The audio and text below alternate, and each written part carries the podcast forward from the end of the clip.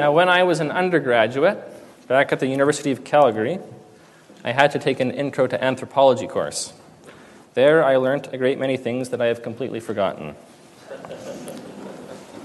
But one lecture in particular stuck with me, and it resonated in a rather unexpected way. The lecture was on how different cultures value different items, and we were considering Bronislaw Malinowski's account of the Trobriand people of Papua New Guinea. Now, the Trobrians, said Bronislaw, absolutely adored yams. So much so, they built special storehouses to fill with the yams they grew. If you were a headman or a chief elder in the village, people owed you tribute, and they would often pay you in yams. Of course, a very powerful headman could not possibly eat all the yams being offered to him. And while many yams could be given away as gifts, earning prestige for this headman with his yam providing prowess, it was also a mark of tremendous power to let yams rot uneaten in the special yam houses. And in this mental image of a pile of rotting yams, I came to the realization that the pursuit of wealth for its own sake is utter vanity. The problem for all of us is that it's much easier to see your brother's pile of rotting yams and much more difficult to see your own yam collections. Now, today we come to a passage, Matthew 19, 16 to 30, which, if you've got a Pew Bible in front of you, you should turn to. It's a passage which, if I'm being honest, it makes me squirm a bit. It is not a comfortable passage, perhaps especially because we live in a context where most of us are wealthy. And here, pulling no punches, Jesus is teaching us about renouncing riches so that we might inherit eternal life. We are rich in ways most of the world never will be. And Jesus says to us, verse 24, Again I tell you, it is easier for a camel to go through the eye of a needle than a rich person to enter the kingdom of heaven. Those are strong words. But although wealth is the occasion, I don't think it's ultimately the heart of the passage. And it should be said that saying that does not let us off the hook for our yams. At a deeper level, this is an uncomfortable passage because it upends our persistent and our pernicious desire to invest in this world rather than in the kingdom of heaven. It's frighteningly easy to do. And Jesus' teaching invites us to become like the lilies of the field, the birds of the air, because the kingdom of heaven belongs to those who, like little children, recognize everything they have is a gracious gift from God meant to be used in praise of Him. And we encounter this remarkable and startling reality through two conversations in our passage today. The first one comes in verses 16 to 22, and Jesus engages with the rich young man.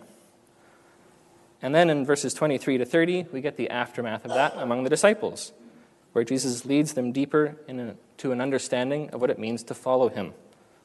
So, the first conversation, I'll call it the great rejection.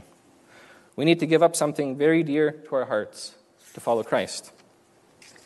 And the second conversation, I'll call the great reward. Because in giving up this cherished thing, we gain something of infinitely greater value.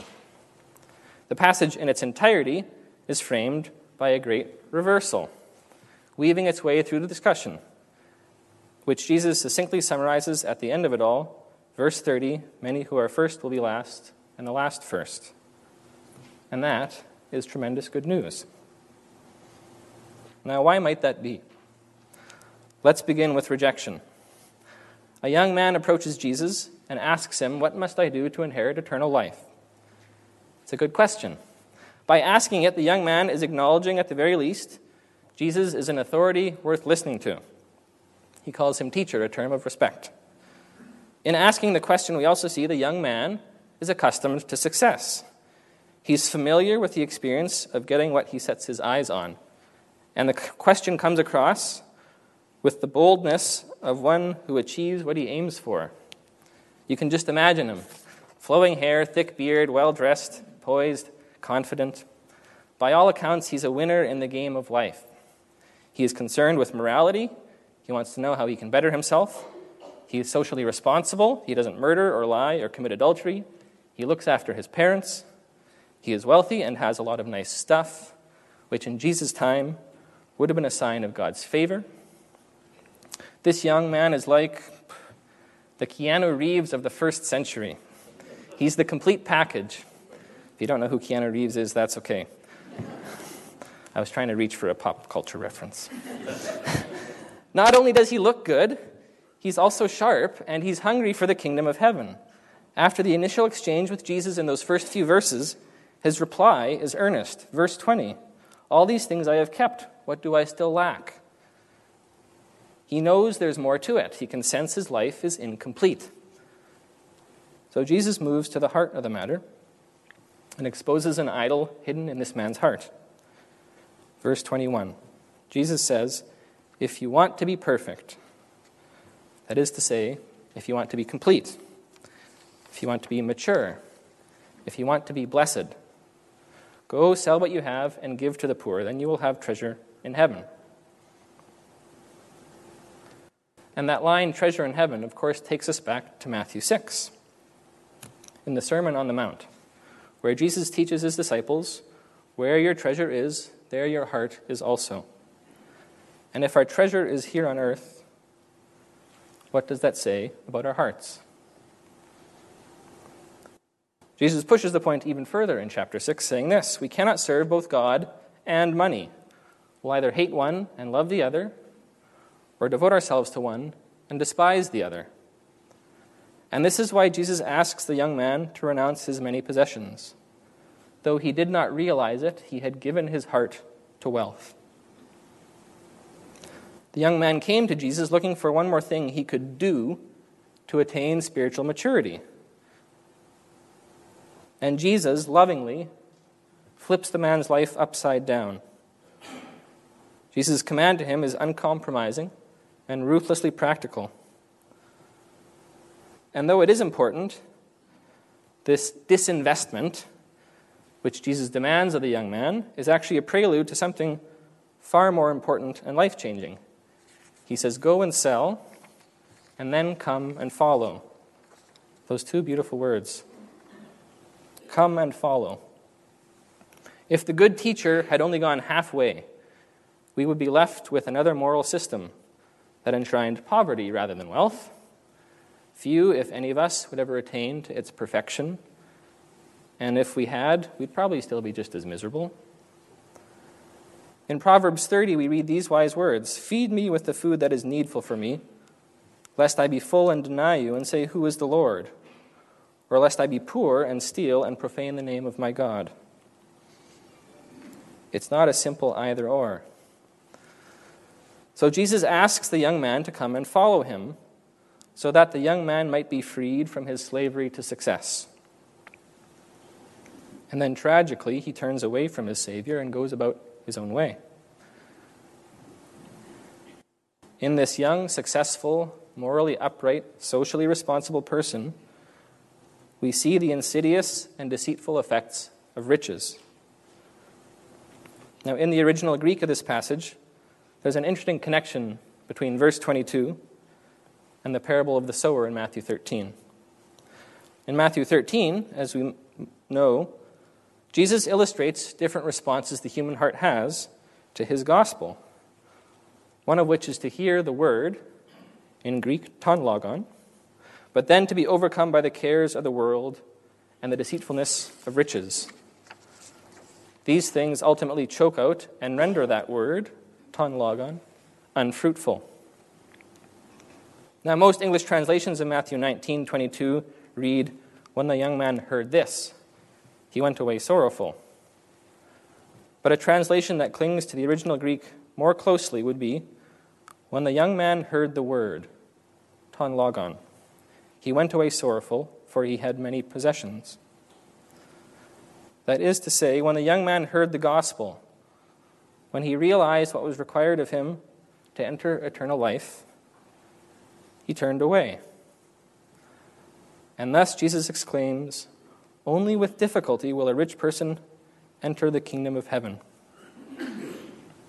In this first conversation, we witness the danger of wealth. And we learn that to follow Jesus means that we must reject, in the words of Matthew 6, the deceitfulness of wealth. If we want to be complete, we need to turn our back on the temptation that wealth will lead to happiness and give up everything we have in service of the kingdom, and then we will have treasure in heaven. then we shift to our second conversation, the great reward. That happens in verse 23. Jesus moves to address his disciples. They have witnessed this remarkable exchange, and we learn that they too don't really understand the math of Jesus' kingdom. The disciples in verse 25, after hearing Jesus' pronouncement, are absolutely astonished. The man who came to Jesus was, in their eyes, the perfect candidate as a disciple. He was smart, motivated, law abiding, wealthy, the complete package. He's the man they want on their team, not those grubby, useless kids that Jesus welcomed and blessed back at the start of Matthew 19 when he welcomed the little children. And so they think if this success story cannot get into heaven, what chance do any of us have? Who then can be saved? And with Jesus' reply, we see with crystal clarity it is not wealth or poverty that allows you to enter the kingdom of heaven, but rather the power of God Himself, which makes salvation possible. And then Peter, seizing his moment, asks a rather ham fisted but earnest question. He recognizes he and the disciples have, in fact, been following Jesus, turned their back on many things in order to do it. So he says, Hey, what do we get for following you then? And the disciples, compared to this rich young man, they don't look like much. And when they speak, they don't look like much because they aren't. They are not winners. Even as they follow Jesus, they do it awkwardly, selfishly, half comprehendingly, and praise God, it is enough. And I don't know about you, but I always find Matthew's portrayal of the disciples tremendously humbling and tremendously encouraging. Humbling because in them we have a mirror of our own awkward attempts to walk after our Savior. Encouraging because in them we see that growth and maturity, or in the language of this passage, perfection, is possible when we follow Jesus and learn to turn our back on worldly things for his name's sake. Peter, some years, let, some years later, says it perfectly in his second letter. His, that is Jesus' divine power. Oh, we're in, sorry, 2 Peter, first chapter, verse 3. You don't have to look it up, that's okay. So, Jesus, his divine power, has granted to us all things that pertain to life and godliness, through the knowledge of him who called us to his own glory and excellence, by which he has granted to us his previous and very great promises, so that through them you may become partakers of the divine nature, having escaped from the corruptions that are in the world because of sinful desire. That is a remarkable revelation. And it's quite a contrast to the man talking to Jesus here in chapter 19. But Peter didn't get to such a remarkable understanding of the power of God at work in his life overnight. Here in chapter 19, he is only just beginning his life of renunciation for Jesus' sake. And to Peter's brazen question, here at the start of his discipleship, Jesus replies that the twelve, as the first fruits of the new Israel, will sit on twelve thrones, judging their fellow men. And in fact, not just the twelve, but everyone who leaves whatever they must for the sake of Christ will be saved and inherit eternal life. Now, this remarkable promise is freedom from the iron grasp of capitalism that we all feel freedom from the calculations and market forces that we appear beholden to, freedom from being defined by our net worth, how much we contribute to the economy, what sort of car we drive, if we can afford to do X, Y, Z, or whatever our hearts desire. And that isn't to condemn any of those things either necessarily, but simply to put them in their proper place under the Lordship of Christ. To remind ourselves that it's all His anyways. And as we recognize this, it's also an opportunity to humbly and prayerfully ask God to reveal to us the ways we are not submitting to His Lordship, to ask for strength in giving up what we ought to be renouncing. To be wealthy is not a sin, but it is very easy for wealth to choke out the good in our lives and lead us away from the one we should be following. And this rejection of wealth is no small feat, because we've all got skin in the game. As Jesus himself reminds us, with man this is impossible, but with God all things are possible. To submit our wealth to Christ's lordship is to receive treasure in heaven. And to renounce the world for Christ's sake is to inherit a gift of inestimable reward, eternal life. And this is the great reward. So we learn first that in following Jesus there is a great rejection. And then, second, that there is a great reward. And Jesus ends his teaching here with a reversal, that memorable and perplexing line. But many who are first will be last, and the last first. It is, I think, in part, a warning to the disciples, lest they think that now with Jesus' promises they've got it made in the shade. If we read along a little further in Matthew, the mother of James and John asks Jesus if in the new kingdom her sons will get the best seats in the house. So it's pretty clear that some of Jesus' promises are going to the disciples' heads. But when Jesus speaks of this great reversal, it's also a reminder we don't really know where people are at. In fact, only God knows who the first and the last truly are. And it's up to Him to sort us out. And that brings us back to the story of the rich young ruler, who thought he was first, then found out he was last, which means perhaps he could be first after all. His story ends, and I think ends intentionally, on an ambiguous and unresolved note. It's actually a sign of health that the young man turns from Jesus in sorrow, because it means there's a part of him which wants to follow the Savior. He wants to be delivered from his slavery. Jesus has confronted him with his sinfulness, and unlike the Pharisees, he has not hardened his heart and rejected the Christ. There is still hope in his desire to be complete. And it is the same hope extended to all who feel incomplete, who have sought fulfillment in all the world can offer and want more.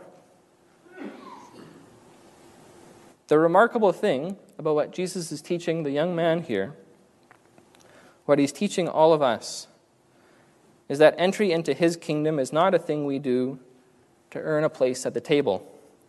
It's a relationship we are invited into that demands our all and blesses us beyond our wildest dreams. The reason we sell and give in order to come and follow is because following Jesus is the path to something far greater than worldly wealth, as much as our senses might deny it, and as much as we might desire it. And this is where the church's wealth resides cause for great repentance, and also cause for great joy. To God be the glory, Father, Son, and Holy Spirit. Amen.